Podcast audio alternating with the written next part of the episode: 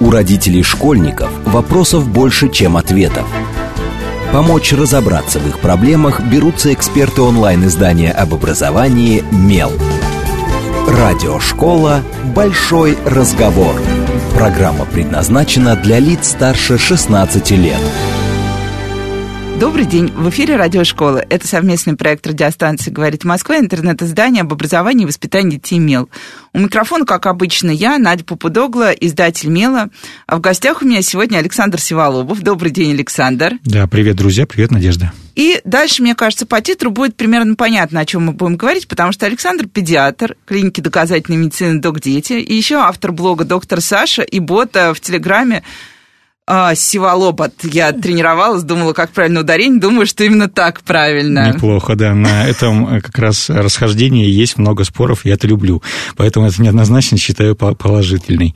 Я Сиволобов и Сиволобот, Сиволобот, как хотите.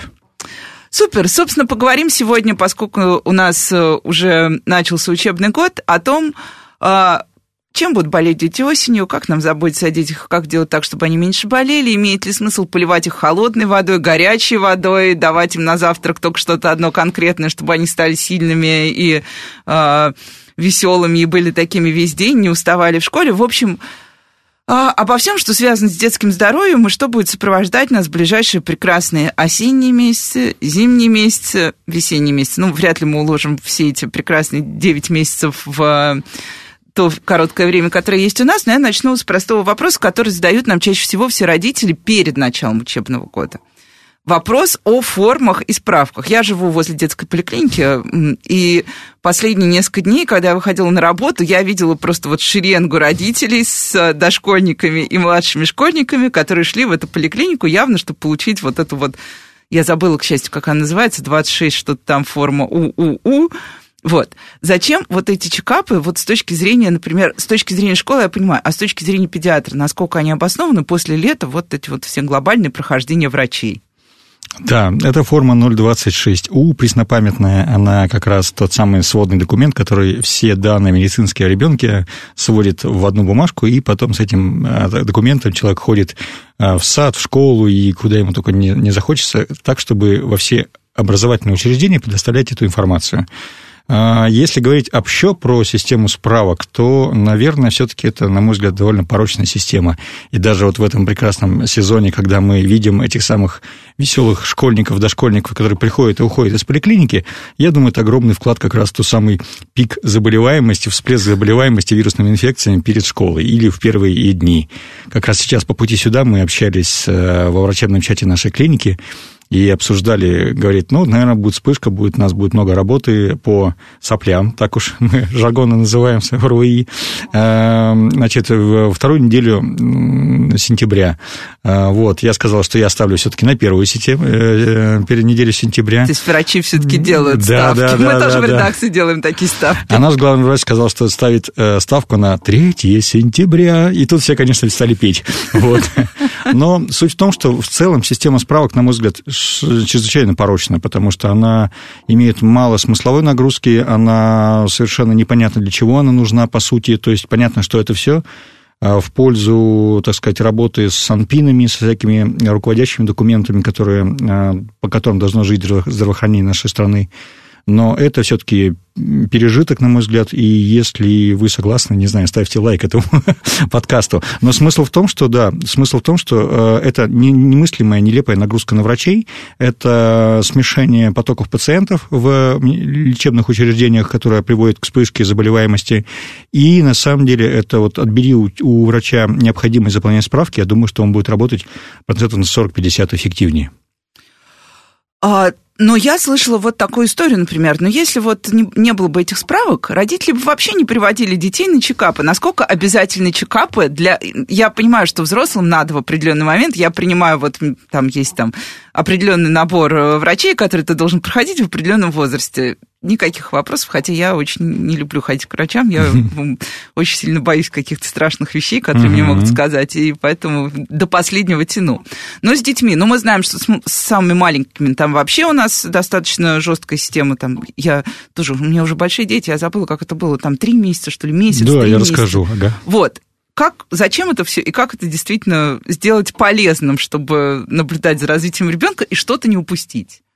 Вот отличный вопрос, мне кажется, вопрос к министру здравоохранения, но я попробую как бы на его месте побыть на секундочку. А, я бы оставил, на самом деле, те чекапы и те обследования, а, которые действительно нужны пациенту, а их нужность мы можем поделить, в общем-то, в исследованиях. То есть, когда мы а, берем определенную группу людей, обязательно проводим определенные исследования, обследования проверяем его чувствительность, его специфичность, то, то есть то, насколько четко он выявляет именно это состояние или эту опасную штуку, да, либо насколько он это делает точно именно вот эту штуку, а не путает, например, с другими заболеваниями, которые на него похожи.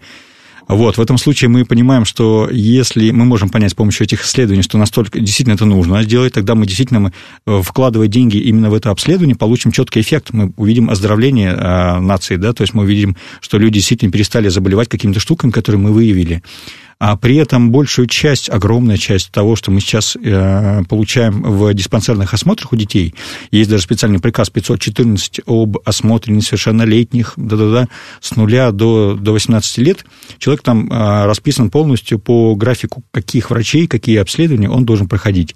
Так вот, подавляющая из них часть – это все-таки излишнее обследование. То есть, по сути, для того, чтобы вложиться в профилактику заболеваний э, с помощью вот такой сетки обследований, то ну, нужно как минимум в два раза меньше обследований. Из тех, которые прям очень нужны, на мой взгляд, и, в общем, я думаю, что поддержат и другие коллеги, это стоматолог, как ни странно, потому что по стоимости, по затратам на эту, так сказать, э, область медицины и у врачей, Это и у пациентов. Да, да, да. То есть тут э, гораздо э, дешевле раз в полгода или иногда раз в три месяца, как американцы советуют, ходить к стоматологу, просто чекапиться, и дальше приходить потому же с рекомендациями по правильной гигиене, по чему-то дополнительному, чтобы потом не лечить задорого это все. А, офтальмолог. Как раз у, с учетом того, что дети много напрягают глаза и, в общем-то, мало гуляют, дорогие родители, помните, что на зрение влияет не отсутствие, а, не, вернее, не наличие экранного времени у ребенка, а отсутствие прогулок, светлое время суток. Вот. А, и когда мы видим, что у ребенка есть небольшие изменения, которые может выявить окулист, но при этом ребенок об этом еще не скажет, потому что он не знает, с чем сравнить, то в этом случае мы можем дать ему вовремя очки, либо другую коррекцию, и ребенок будет нормально видеть без э, усугубления ситуации. А, и время от времени стоит сдавать анализ крови, действительно, не перед вакцинацией, не потому что какой-то срок пришел, а потому что, например, в год у ребенка есть четкое понимание, что чаще всего мы можем выявить достоверно э, железодефицитное состояние у ребенка, то есть э, дефицит железа по анализу крови далее в 3 года, в 6, в 7, то есть тоже анализы нужны, потому что как раз в эти периоды ребенок изменяется, трансформируется, растет, у него, может быть, проявиться какие-то слабости в этом процессе, да, которые мы можем выявить. Вот. А что касается различных ЭКГ, различных УЗИ мозга, УЗИ каких-то органов, которые, в общем-то, без жалоб а, врачи-то особо-то не волнуют. Почему? Потому что если ребенок родился, а мы в месяц это определили по ультразвуковому обследованию, например, органа брюшной полости – то в этом случае, да, мы э, можем э, раз и навсегда узнать, что у него есть печень, селезенка, все на месте, и вряд ли это изменится без большой болезни, которая имеет различные э, симптомы. Вот, поэтому, значит, тут вопрос был, я ушел очень пространного объяснения, смысл такой, что количество заявленных обследований излишне, для того, чтобы понять, как мы можем повлиять на здоровье ребенка, достаточно малого количества специалистов. То есть, понятно, для всех-всех-всех общездоровых это окулист, стоматолог, анализ крови, это в момент, когда ребенок сильно растет, ортопед, это, может быть, если будут жалобы, гинеколог, там, да, два года психиатр, потому что мы в этом возрасте как раз и определяем необходимость понимания, есть вот, ли у ребенка кстати, проблемы чаще всего развития. спрашивают об этом, да. зачем в два года ребенка показывать психиатру. Я уже за вот время работы в Меле читала да. миллион таких вопросов от наших пользователей. А попробую ответить. На самом деле психиатр в России – это единственный специалист, он единственный, самый лучший и самый волшебный, если он умеет э, может свою работу, вот, по тому, как ребенок развивается. Потому что у нас с вами по тому, как ребенок развивается, могут быть масса вопросов, предположений, гипотез, сомнений, но э, подходить к здоровью ребенка, особенно психическому, с позиции одна бабушка сказала, я считаю неправильным. А, психиатр в России, он и знает, как должен развиваться ребенок, что ему может помешать, а, каким образом вот в, в общей психической структуре ребенка сейчас что страдает, например, речь страдает, или взаимопонимание, там, мелкая моторика, умение общаться, умение находить какие-то общий язык с, с детьми. Вот по этим отдельным пунктам он вполне грамотно может, э, так сказать, ребенка разобрать в кавычках, понять, что с ним не так, и начать ему помочь. Поэтому понятно, что в России все слишком боятся психиатров. Ну да, вот. кажется, что это приговор. Раз уж идем к психиатру, все, жизнь кончилась. Да. Дальше только больница. Да, в общем, я надеюсь, что однажды детский психиатр станет наравне с детским стоматологом. Это помогающий, поддерживающий, поддерживающий и профилактической профессией. И их будут не бояться и будут любить, потому что вовремя понять, что с ребенком не так, и вовремя помочь, это чаще всего приводит к тому, что ребенок получает качественную помощь и становится обычным нормальным ребенком, а не когда мы его, так сказать, заметаем под ковер со всеми его особенностями, а потом в 4 года узнаем, что, условно говоря, у него какие-то аутистические черты, либо он не разговаривал, и за то время, пока мы на него не обращали внимания, недополучал всю ту ценную информацию, которую говорящие ребята получают гораздо быстрее и качественнее. Поэтому тут детский психиатр, несмотря на свои внутренние сомнения и переживания, помните, да, что Воспитывать нужно себя, а не детей. Да, и... детям, в общем-то, все, да. все равно они пойдут, если им, если им родитель скажет, что это нужно, и если им родитель скажет, что это не страшно, а не вот это вот страшно. Конечно, они спокойно сходят. Будешь да. плохо чистить зубы, будешь ходить к стоматологу, и все, страх стоматолога обеспечен. Да, да, да. Это, нет, врачами пугать, конечно, так себе. Короче, если э, пациент, родитель пациента понял, что психиатр – это ок, это такое же техобслуживание нашего тела, как и, в общем-то, как все остальное, то я думаю, это будет правильно. Два года сходить к психиатру, не волнуйтесь, не избегайте. Единственный момент, что, может быть, качество работы психиатров не очень велико, но у вас, я надеюсь, всегда есть возможность получить второе мнение. Благо сейчас есть, в конце концов, и онлайн-консультация. Понятно, что не все психиатры на это идут, но, по крайней мере, какие-то большие вопросы маршрутизации, понимания каких-то диагнозов и прочего – я думаю, будет полезным. И тут я задам вопрос, который собиралась задать чуть позже, но раз уж мы заговорили, э, есть такой большой родительский спор вообще о том, насколько онлайн-консультации с педиатрами, э, как сказать, могут заменить э, физический прием.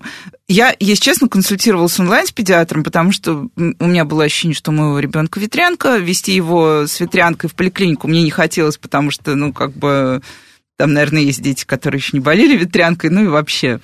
Вот, но у нас все закончилось достаточно смешно, потому что меня просили показать сыпь, мой ребенок был маленьким, он убегал с визгом, потому что он решил, что это игра, и примерно полчаса нашего онлайн-приема я просто носилась по квартире за ребенком с телефоном, пытаясь как-то объяснить, что же у него там за сыпь, ветрянка. Да, это было очень смешно, тем более, что у него еще, у него была такая я не знаю, как это правильно сказать на врачебном языке, но агрессивная ветрянка у него угу. была, в том числе на глазах вот эти. Ох, ох, ох. И, в общем, он с одной стороны страдал, с другой стороны он пытался себя развеселить, а я пыталась что-то показать, но камера, естественно, не фокусировалась. Ну, это будет вот. педиатр, да.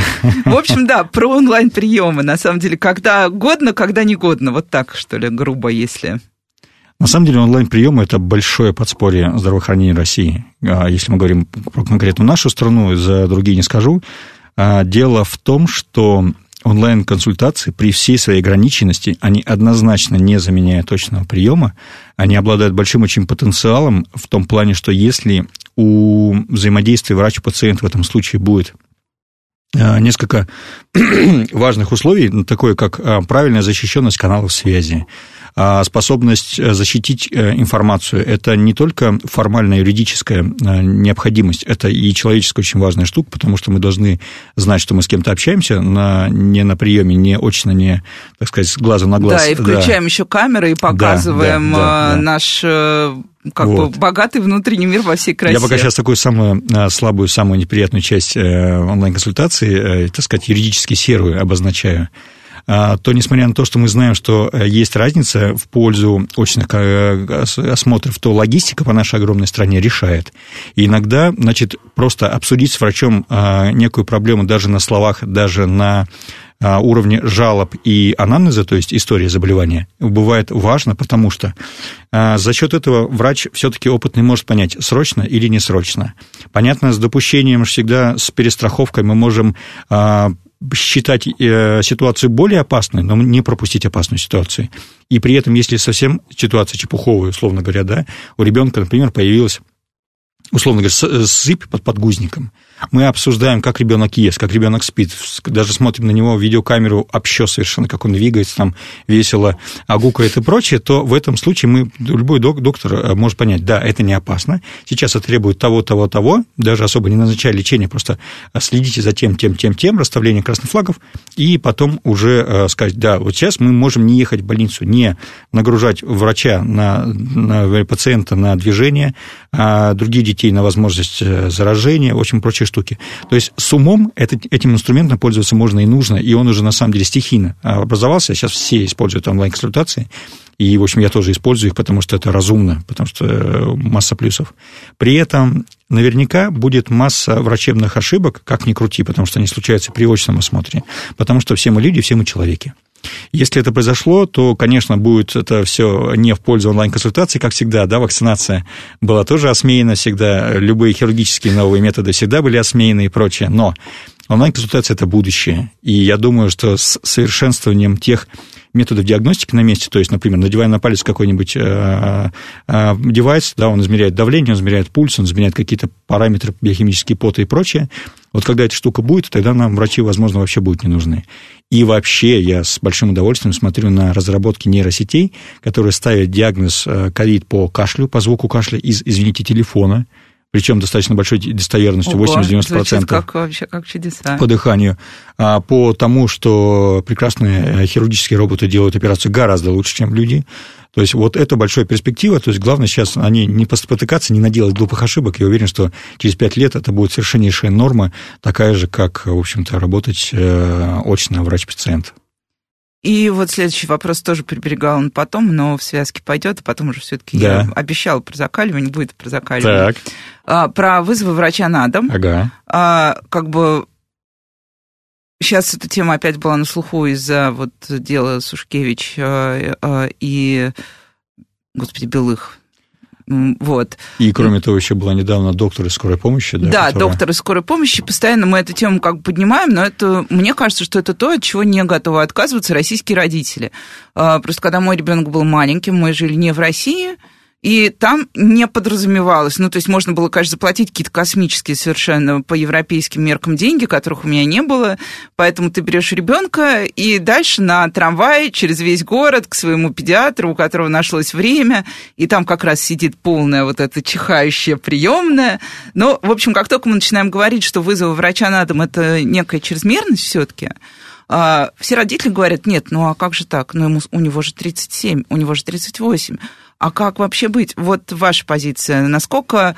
Э, я как раз, если уж мы упоминали Федора Катасонова, я вот э, помню фрагмент его разговора, кажется, с Екатериной Гордеевой, где он сказал, что я поеду только вот за... Ну, то есть э, я назвала это для себя заградительную сумму, когда ты говоришь людям, что твои услуги стоят так дорого, что они от них отказываются. Отсекающая цена, да. Да, вот как, как вы ездите, не ездите? И как вы считаете, насколько обоснована действительно вот практика Особенно мне жалко участковых врачей, которые действительно бегают по этому району в ужасную погоду, которая у нас э, часто с вызова на вызов. Часто эти вызовы, понятное дело, что это какой-то насморк и температура, а не что-то опасное.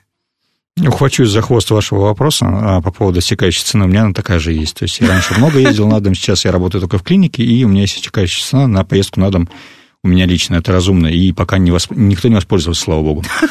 Смысл в том, что тут есть, э, конечно, как у любой большой проблемы, несколько нюансов. Первое, то, что в целом, общо, если говорить грубо математически, вызовы на дом не нужны. Если мы говорим в так. том, особенно в том масштабе, который сейчас есть, потому что это, на мой взгляд, конечно, безобразие. Вот, потому что я вместо того, чтобы использовать так неразумно человека часы а конкретно взятых врачей, у которых специализация э, с каждым годом становится все дороже, и как по затрат на него, да, различные там зарплаты, премии и прочее, так и, в общем-то, по выхлопу, потому что опытный врач, пускай даже имея слабые знания, если он умный, то он уже как бы лучше, чем новенький врач, на самом деле. То есть это я сейчас этим пользуюсь, потому что у меня слишком много в клинике хороших молодых врачей, и мне остается держаться только на опыте и на то, что я надуваю щеки, потому что они чик-чик-чик, все уже нашли информацию, я говорю, да, да, да. Вот, поэтому опыт важен. А если мы расходуем таких опытных врачей, заставляя их работать ногами, это совершенно нерационально. Здесь, э, если говорить об счет, то первым делом я бы на самом деле улучшил бы состояние а, приемных отделений, то есть сделал бы кучу боксов различных, то есть э, сортировку разначил, потому что если люди приезжают в какое-то общее место и говорят, у нас, например, сломана нога, понятно, здесь это одно, если у нас там, например, болит живот и сыпь, и понос, и кашель, и температура, это совершенно другое. Вот. И при этом э, поехать с ребенком э, куда-то в лечебное учреждение с больным, на самом деле нежелание туда ехать – это скорее все-таки инерция мышления, потому что э, при практически любых ситуациях полезнее оказаться среди врачей, раз. Второе, практически все симптомы, которые вам вроде как не позволяют ехать в больницу, снимаются жаропонижающими, не знаю, там, э, охлаждением, какими-то еще вещами, там, да, там, ингалятором, что-то еще. То есть наверняка вы можете доехать до больницы самостоятельно в 99% случаев. На оставшийся процент нужна скорая помощь. Действительно, когда состояние и функциональность пациента резко страдает, он не может ходить, он не может там дышать, он не может двигаться, там нужна скорая помощь, специалисты помогают и уже везут самостоятельно под присмотром.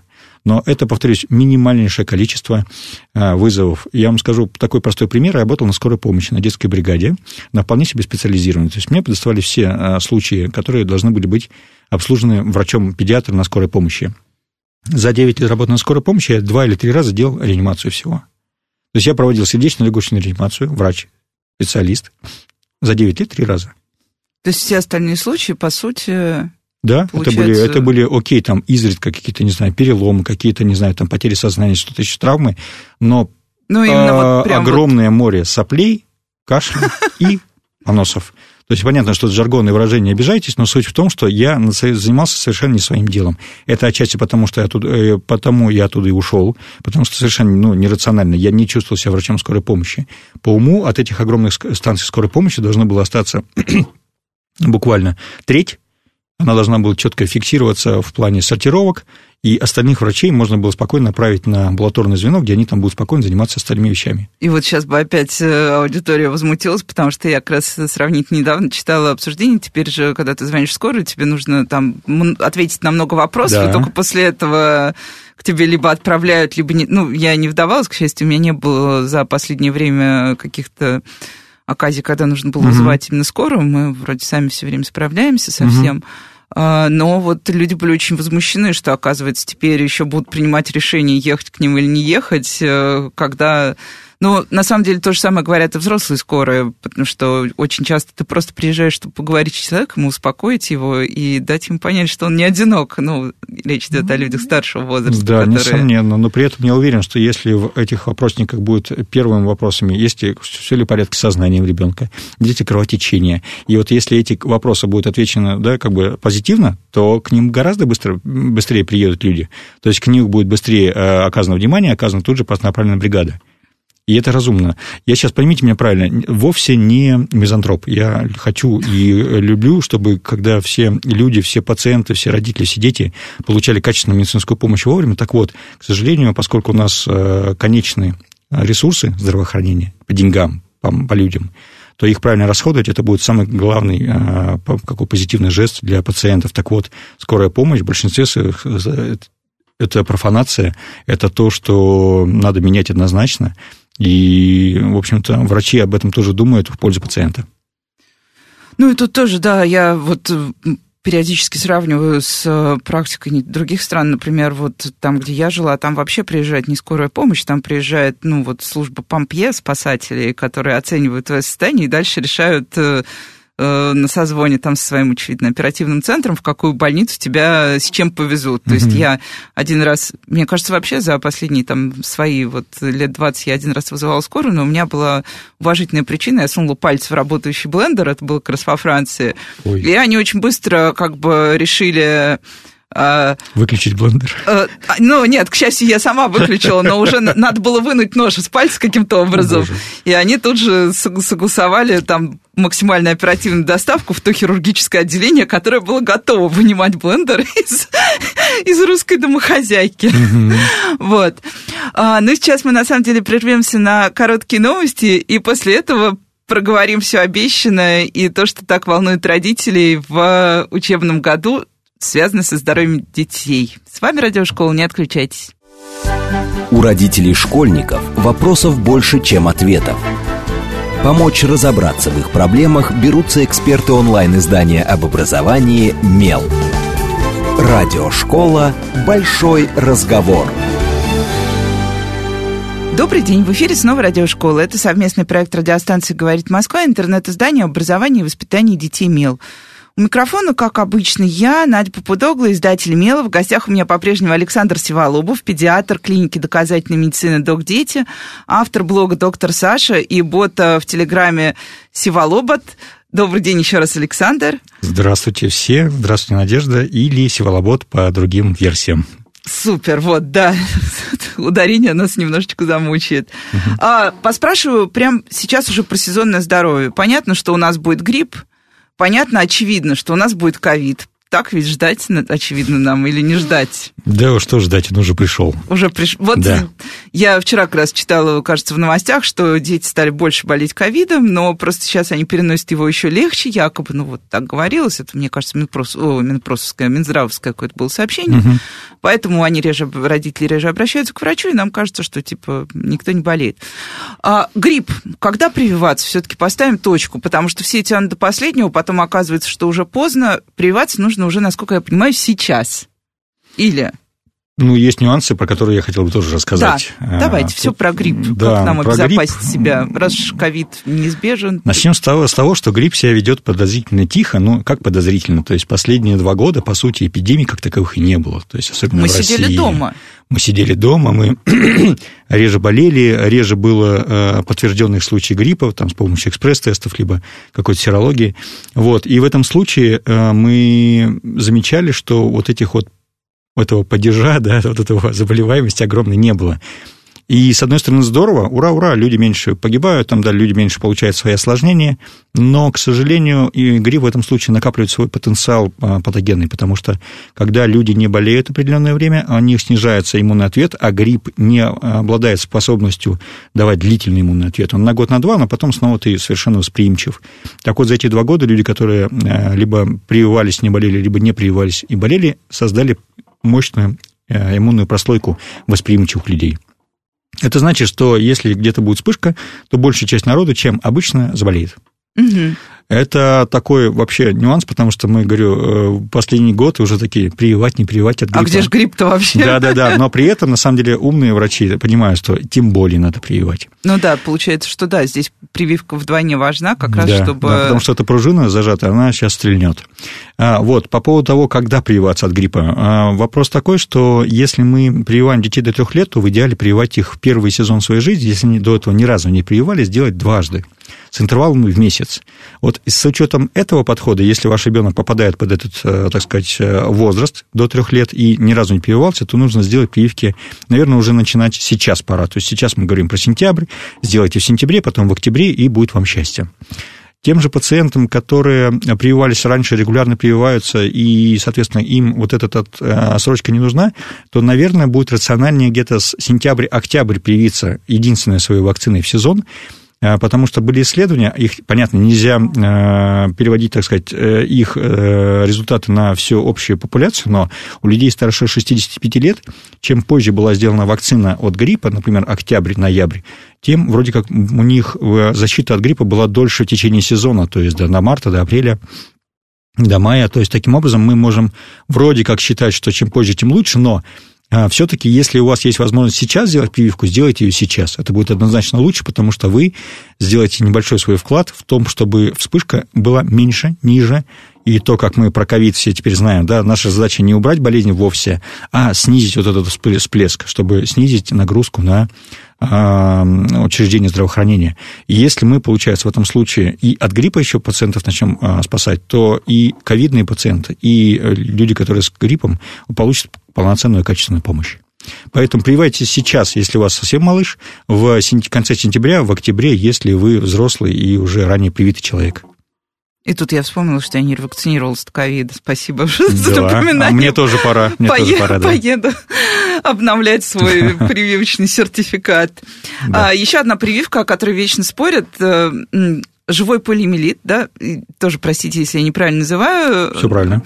А, ну, мы знаем, я думаю, те, у кого дети были в детсадах, все знают эту историю, что завтра у нас живой полиомиелит, дальше начинается каша. Мы не хотим, мы хотим, а вот, значит, вы не будете ходить в группу, а вы будете ходить в группу.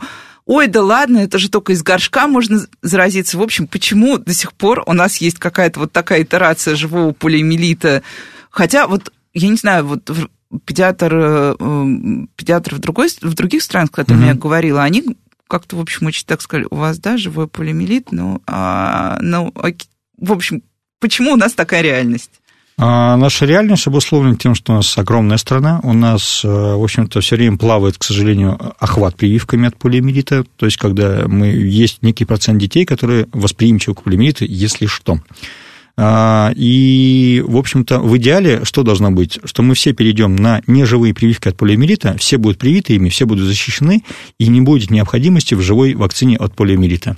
Для чего она, в принципе, нам до сих пор еще нужна? А, по нескольку, по ряду причин. Первое, она дешевая. Мы действительно, мы можем спокойно защитить много детей за меньшее количество денег. Охват обеспечить. Да, да, самый. да, это супер важная штука, потому что если возникает вспышка, то всех, всех, всех, всех, всех, всех, всех раз при всех начинают прививать а, так называемой туровой вакцинацией. Все, кто рядом был, все получают дополнительную дозу а, вакцины от полиомиелита живой и каким образом защищаются. А, эта вакцина удобнее, чем неживая, то есть она, ее не нужно делать инъекцию, не надо колоть ребенка. Всегда, потому что любой укол – это чуть больше риск любых осложнений. А, ну и плюс боль. Мы не забываем, что мы все-таки да, живем в 2022 дети, да, году. И уколы это не самое за гуманизм, удачное. Да. При этом а, при вот этой замечательных свойствах, а, которые позволяют лучше защитить в целом детей в стране, есть и минусы. Причем минусы, на самом деле, гораздо, на мой взгляд, менее значимые, чем плюсы, но, тем не менее, о них нужно проговаривать, потому что часто их значение преувеличивается. Так вот, э, вакцина от полиомиелита живая подразумевает то, что человек проглатывает эти капли с вакцинным ослабленным э, неопасным штаммом, 60 а дней их начинает потом скалом распространять. То есть это как раз и возникает такая штука, как иммунитет из песочницы. То есть замечательно привитые детишки идут в песочницу, любое детское учреждение. А волей-неволей мы знаем, что детей с навыками гигиены не очень начинают, там, не знаю, чесать попу, там, каким-то, в общем, каким-то образом распространять этот самый а, полиомиелит. Причем это распространяется не опасный штамм. Он как раз и работает как некий такой бустер, некая усиливающая доза для всех окружающих. Ага. В идеале они все привиты, и они получают еще дополнительную защиту. И они такие, какая прелесть, и мы теперь точно не будем болеть. То есть вот эта вот штука, она в масштабе страны очень полезна. И вот тут маленькая ложечка дегтя, которая возникает один случай на 2,5 миллиона примерно, плюс-минус. Это тогда, когда вакцинный штамм превращается почему-то в патологический. И вот мы залили в человека эту э, вакцину, она почему-то мутировала, и теперь этот ребенок может э, сам заболеть вакцинно-ассоциированным полиомиелитом, так уж получилось, повторюсь, и может еще и заражать окружающих. И поскольку если мы всех людей в Москве привьем, вообще прям без остатка, даже приезжих, то, может быть, пять случаев таких будет, и еще никого, может, не заразят, но, тем не менее, этот риск, хотя и довольно космического масштаба, но он есть. Угу. Вернее, миниатюрного масштаба. Вот. И благодаря этому есть строгий закон, ну как закон, то есть распоряжение местные и на уровне календаря вакцинации, что детей, которые не были привиты хотя бы два раза, и детей, которые, в общем-то, не болели при этом полиомиелитом, хотя болезнь тоже не подразумевает то, что ты не будешь прививаться в будущем, если ты восприимчив к подобной ситуации, к возможной, то ты разобщаешься с человеком, который был, который был привит Это самое живой вакциной. Высаживание из группы. Высаживание. Ну, высаживание я больше как педиатр воспринимаю как на горшок. Я тоже, на самом деле, меня всегда да. забавляло, что это называется «высадим вашего ребенка из группы». Да, я, представляется странное. Вот, то в этом случае разобщение нужно. А 60 дней вообще, если по уму, то на самом деле это была прекрасная возможность ребенка этого привить, но мы понимаем, что к вакцинации люди по-разному относятся, это их право. Ну что ж, очень жаль. Вот, поэтому вот такие неудобства связаны скорее, на самом деле, с социальными неудобствами и с тем, что у нас в целом общество готово расколоться по любому чиху, да, на два воинствующих лагеря. И тут такая же история, что вот мы привились, это наше право, вот мы не привились, это наше право. И, по сути, тут как бы, да, правых виноватых нет, все, э, все молодцы, но при этом это явно неудобство, и возникают споры. Вот, поэтому, что касается этой прививки, она прекрасна. То, что она сейчас есть, это возможность э, замечательно э, защитить быстро и качественно детей, потому что все-таки существует еще природный резервуар полиомиелита э, в юго-восточных странах, и где, и в Азии, где есть просто шанс, что человек, попавший туда, возвращается обратно, Тут начинает всех заражать, и какая-то неприятная ситуация может случиться, а пулемет все-таки это болезнь страшная, она инвалидизирующая. То есть она делает так, что человек на всю жизнь остается зависимым от аппаратов, от э, людей и прочего-прочего. Поэтому вот прививаться нужно, несомненно, но вы очень легко можете избежать всех этих, э, как сказать, проблем, если хотя бы два раза ребенок привит неживым полиомиелитом.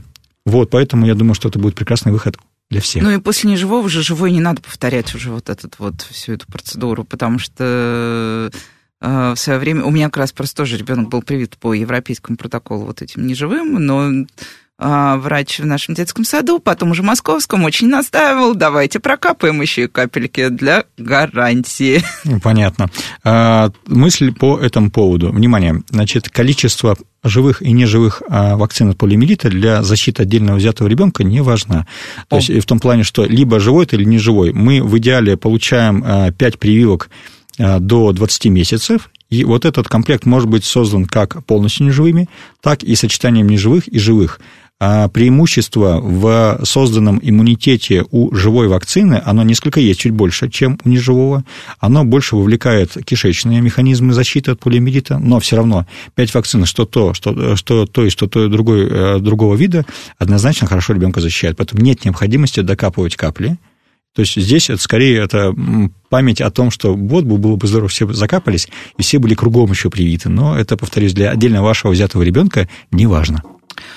Ну и теперь просто такой общий вопрос. Вот как только начинается осенний сезон, те, кто включает радио, телевизор, э, да, неважно, баннеры на любом информационном сайте, нам предлагают массу препаратов, которые защитят нас и наших детей от всего, что может угрожать нам простуда, ОРВИ там, и так далее и тому подобное. Я думаю, все знают эти препараты, не нужно их э, называть. Плюс ко всему появляется массированная реклама разного рода БАДов, поливитаминов и так далее. И дальше пройдите осень безболезненно. А, можно ли, как вообще действительно, можно ли что-то сделать, чтобы иммунитет ребенка раз и стал сильнее, хотя кажется, что после лета вообще ребенок отдохнувший, он должен уже приходить с каким-то таким, ну, а, более-менее подготовленный к тому, что, что с ним будет э, осенью-зимой. Вот в общем, чем кормить, чем не кормить, чтобы ребенок не болел. Закаливать, не закаливать. Ну, закаливание вообще отдельная история. Там ходить по холодной воде, мы знаем все методы э, популярные а, он, в наших, даже у наших друзей, у многих. Порфирий, что делать? Порфирий Иванов и компания. Да, Порфирий Иванов и компания. Что делать, в общем, с нашими детьми, чтобы они не болели? Работает ли хоть что-то из этой линейки? Ну, в общем-то, начну отвечать с начала вашего вопроса. Действительно, когда я а, некогда натыкаюсь на телевизионные какие-то передачи или радиопередачи, в перерывах рекламных у меня обрушивается поток того, от чего меня начинает просто корежить, э, как врача, ну, условно говоря, работающего в парадигме доказательной медицины, а огромное количество, подавляющее количество, более 90% того, что я слышу в рекламе, это фуфломицины.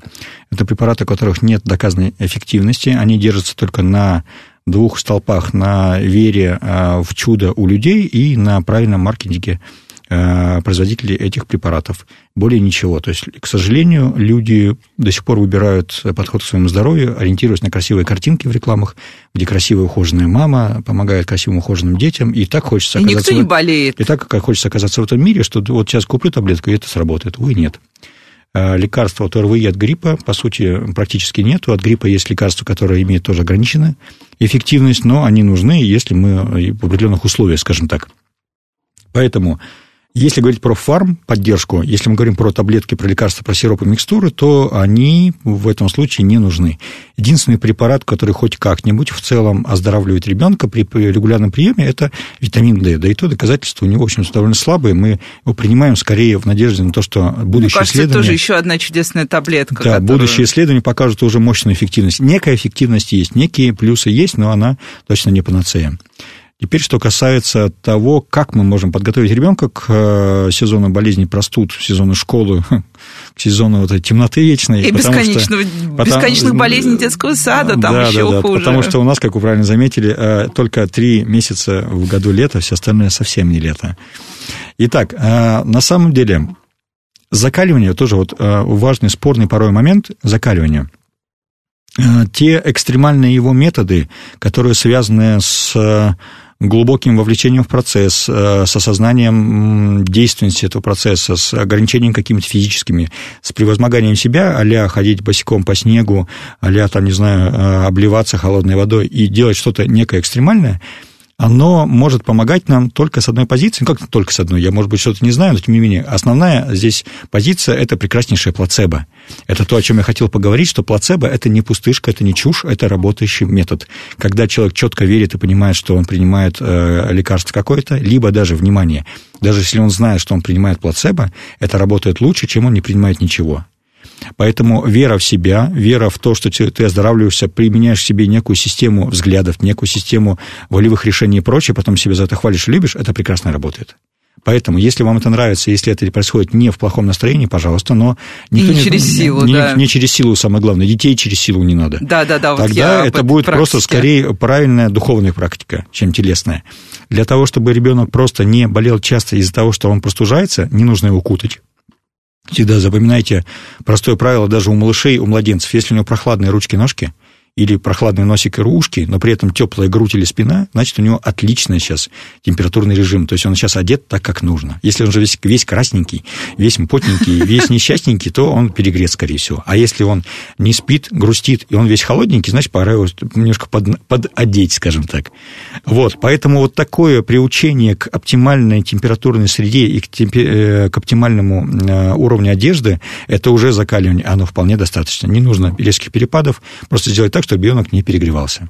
Это что касается закаливания. Вот, собственно говоря, мой такой педиатрический подход. И, повторюсь, те, кто закаливается с мороз, на морозе, молодцы, слов нет. Они за себя взялись, они своей жизнью управляют гораздо лучше, чем те, кто этим занимается. Но, тем не менее, это лишь плацебо. А по поводу того, чтобы какие, э, что пить, что не пить, э, препаратов нету. Оптимальным и самым действенным есть всего, в общем, по сути, три э, момента. Это оптимальный сон у ребенка ему нужно нормально спать, ему нужно высыпаться, что если он просыпается с утра как несчастная сова там, с кругами под глазами, значит, где-то что-то в структуре не очень, и это как раз здорово влияет на заболеваемость. Раз. И Второе. что с этим сделать? А что с этим делать? Пораньше ложиться, стараться хотя бы час до сна не иметь экранного времени у ребенка, потому что он за это время а, просто может разгуляться, да и спать потом хуже. И ложиться желательно не только в 9, но хотя бы в 10, в 11 точно, потому что а, проснется в 7, в школу, успел ли он выспаться, не успел ли он выспаться, как бы непонятно. Второе, нормальное питание. Питание, причем это не значит, что нужно избегать строго каких-нибудь там фастфудов и прочее. Достаточно сделать так, чтобы у вас за всю неделю было э, состав рациона примерно как в гарвардской тарелке. Загуглите, пожалуйста, гарвардскую тарелку. Очень классное, э, простое и понятное э, руководство по тому, как питаться. И если вы вдруг за один день для своего несчастного ребенка не впихнули все салаты, все зерновые, все фрукты и все молоко не не переживайте.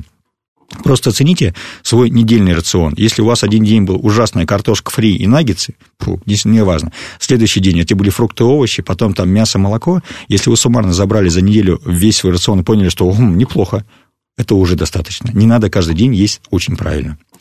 И последнее, значит, это стресс.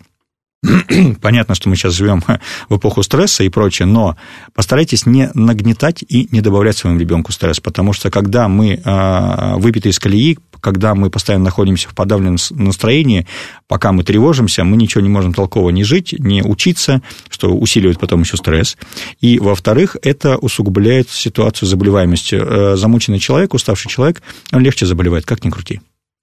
Поэтому сон, питание и стресс – это, наверное, очень важно. И вот по поводу стресса все-таки хочу сказать одну вещь, которую всегда родителям говорю.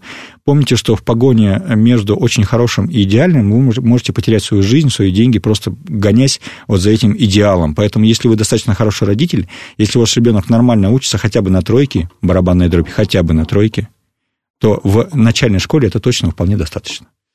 Вы сможете, я, да. я прям чувствую, как возмущение, возмущение где-то там бурлит. Да, Но да. на самом деле, мне кажется, это тот путь, который выбрала я, потому что я поняла, что в какой-то момент, когда ты начинаешь э, волноваться и требовать большего и большего, приводит ровно к обратному результату меньшего и меньшего.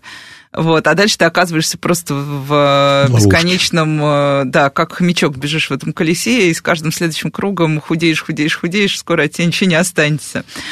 А, наверное, у нас уже время подходит к концу. Э, последний короткий вопрос. Педиатры все жалуются, не все, многие, угу. слышу жалобу, что родители ужасно задалбывают. Просто ну вот родители, то есть они пишут в Телеграм, они пишут в WhatsApp, они звонят по телефону. Я помню себя родителем маленького ребенка, вот это я помню, что я это тоже делала, я не буду отрицать ни разу. У вас еще есть э, канал, есть бот. Вот как, как, как вы для себя решаете вот это вот, когда, вы, когда заканчивается педиатр, начинается ваша личная жизнь, например? Отличный вопрос, на самом деле. Тут э, по поводу родителей, которые задалбывают. Наверное, это проблема тех, кто считает, что бывают идеальные родители. А идеальных родителей не бывает, все мы люди, все мы человеки, особенно когда вопрос э, касается здоровья ребенка, то у нас тут включается самый тяжелый, глубокий и сильный эмоциональный как бы, напряжение и страх страх за ребенка самый страшный. Поэтому я прекрасно понимаю, что люди, у которых прыщ на попе, на самом деле может показаться ужасным, исходя из их опыта жизненного, каких-то ситуаций, которые случились. И я прекрасно понимаю, что эти вопросы просто законны. Тревога законна. То, что, а как она подается, другое дело. Если мне начинают звонить в 2 часа ночи, я просто не беру трубку. А, а, личные границы обязаны быть у врача, потому что их, а, это сберегает силу врача для того, чтобы помочь вам. Это помогает родителям, потому что они понимают, что у них есть какое-то урочное время, да, а в неурочное время они по неволе рассчитывают на свои силы. Да, а быть да, взрослым, да, не на то, что в Телеграме тебе тут же ответят и выдадут А быть взрослым для родителей очень жить. важно, да, да. да. То есть тут, опять же, воспитывай себя. Поэтому как я решил этот вопрос? Я, а, с одной стороны, ограничиваю границы определенные, вернее, выставляю границы. Второе, я монетизирую часть своих этих самых обращений, э, онлайн-консультации и прочее. И третье, действительно веду э, блог в Телеграме, блог в Инсте, везде, где только могу дотянуться, э, потому что когда родители, родителям можешь дать ссылку на этот уже с тобой, с тобой тобой сгенерированный текст, и по этому вопросу гораздо проще. Потом они приходят уже с меньшим количеством вопросов, уже проще общаться и прочее. Поэтому тут все, наверное, вся моя публичная деятельность направлена на просвещение, на то, чтобы родители больше знали, меньше боялись, и на самом деле это работает. Тот же Севолобот, простите меня как бы за рекламу, но я в последнее время получаю массу отзывов, что э, и вместо того, чтобы где-то в Сочи, в Турции, где-то бежать к местному врачу, почитали текст э, в ночи, поняли, и уже гораздо были спокойнее. Поэтому просвещаться для родителей это, ну, наверное, большая обязанность, чем, например, а, как бы посещать с ребенком всякие дошкольные всякие развлекушки и развивашки. Мне кажется, так. Ну, это отличный лозунг. Да, напомним, что Инста э, принадлежит мета, запрещенной в России, России да. признанной экстремистской организацией. Как и Facebook и, тоже запрещенная да, организация. Да, и напомню еще, да, как работают вообще боты для тех, кто не знает, потому что мне кажется, что многие не знают. Это сущность в Телеграме, где вы можете задать вопрос, и в автоматическом режиме на ваш вопрос будет подобран релевантный ответ. Вот, это просто для тех, кто вот пропустил важный... Нажимайте все кнопочки, потому что все кнопочки важны, могут вас как бы привести к чему-то интересному. Не стесняйтесь нажимать кнопки, это бесплатно. Ну и бывает ли у педиатра отпуск, вот мне интересно, так, чтобы вообще все пациенты замолчали, это, к а счастью, вы лежите на пляже слушайте, и ни о чем не думаете. Это большой плюс того, что я работаю в нашей клинике «Док Дети», то есть как раз э, в прошлом году это не очень получилось, а в этом году получилось очень хорошо. Я заранее нашел двух коллег, которые согласились мне помогать. А, они взяли на себя пациентов, а я однажды в какой-то момент нашел, что я качаюсь на гамаке уже полтора часа, гляжу в сосны, считаю облака и ни о чем не думаю. Так что отпуск бывает, к этому нужно стремиться. Я этому научился только на 16 году работы. Ох, э, в общем, мне кажется, это хорошее пожелание всем нам стремиться к отпуску, несмотря на то, что лето закончилось, потому что э, все, мне кажется, так много работают, так устают, что хороший отпуск всем всегда полезен. Окей, на этой хорошей ноте пойдем э, все работать дальше. С вами была Радиошкола. До встречи на следующей неделе. Будьте здоровы, до свидания. У родителей школьников вопросов больше, чем ответов. Помочь разобраться в их проблемах берутся эксперты онлайн-издания об образовании «Мел». Радиошкола «Большой разговор».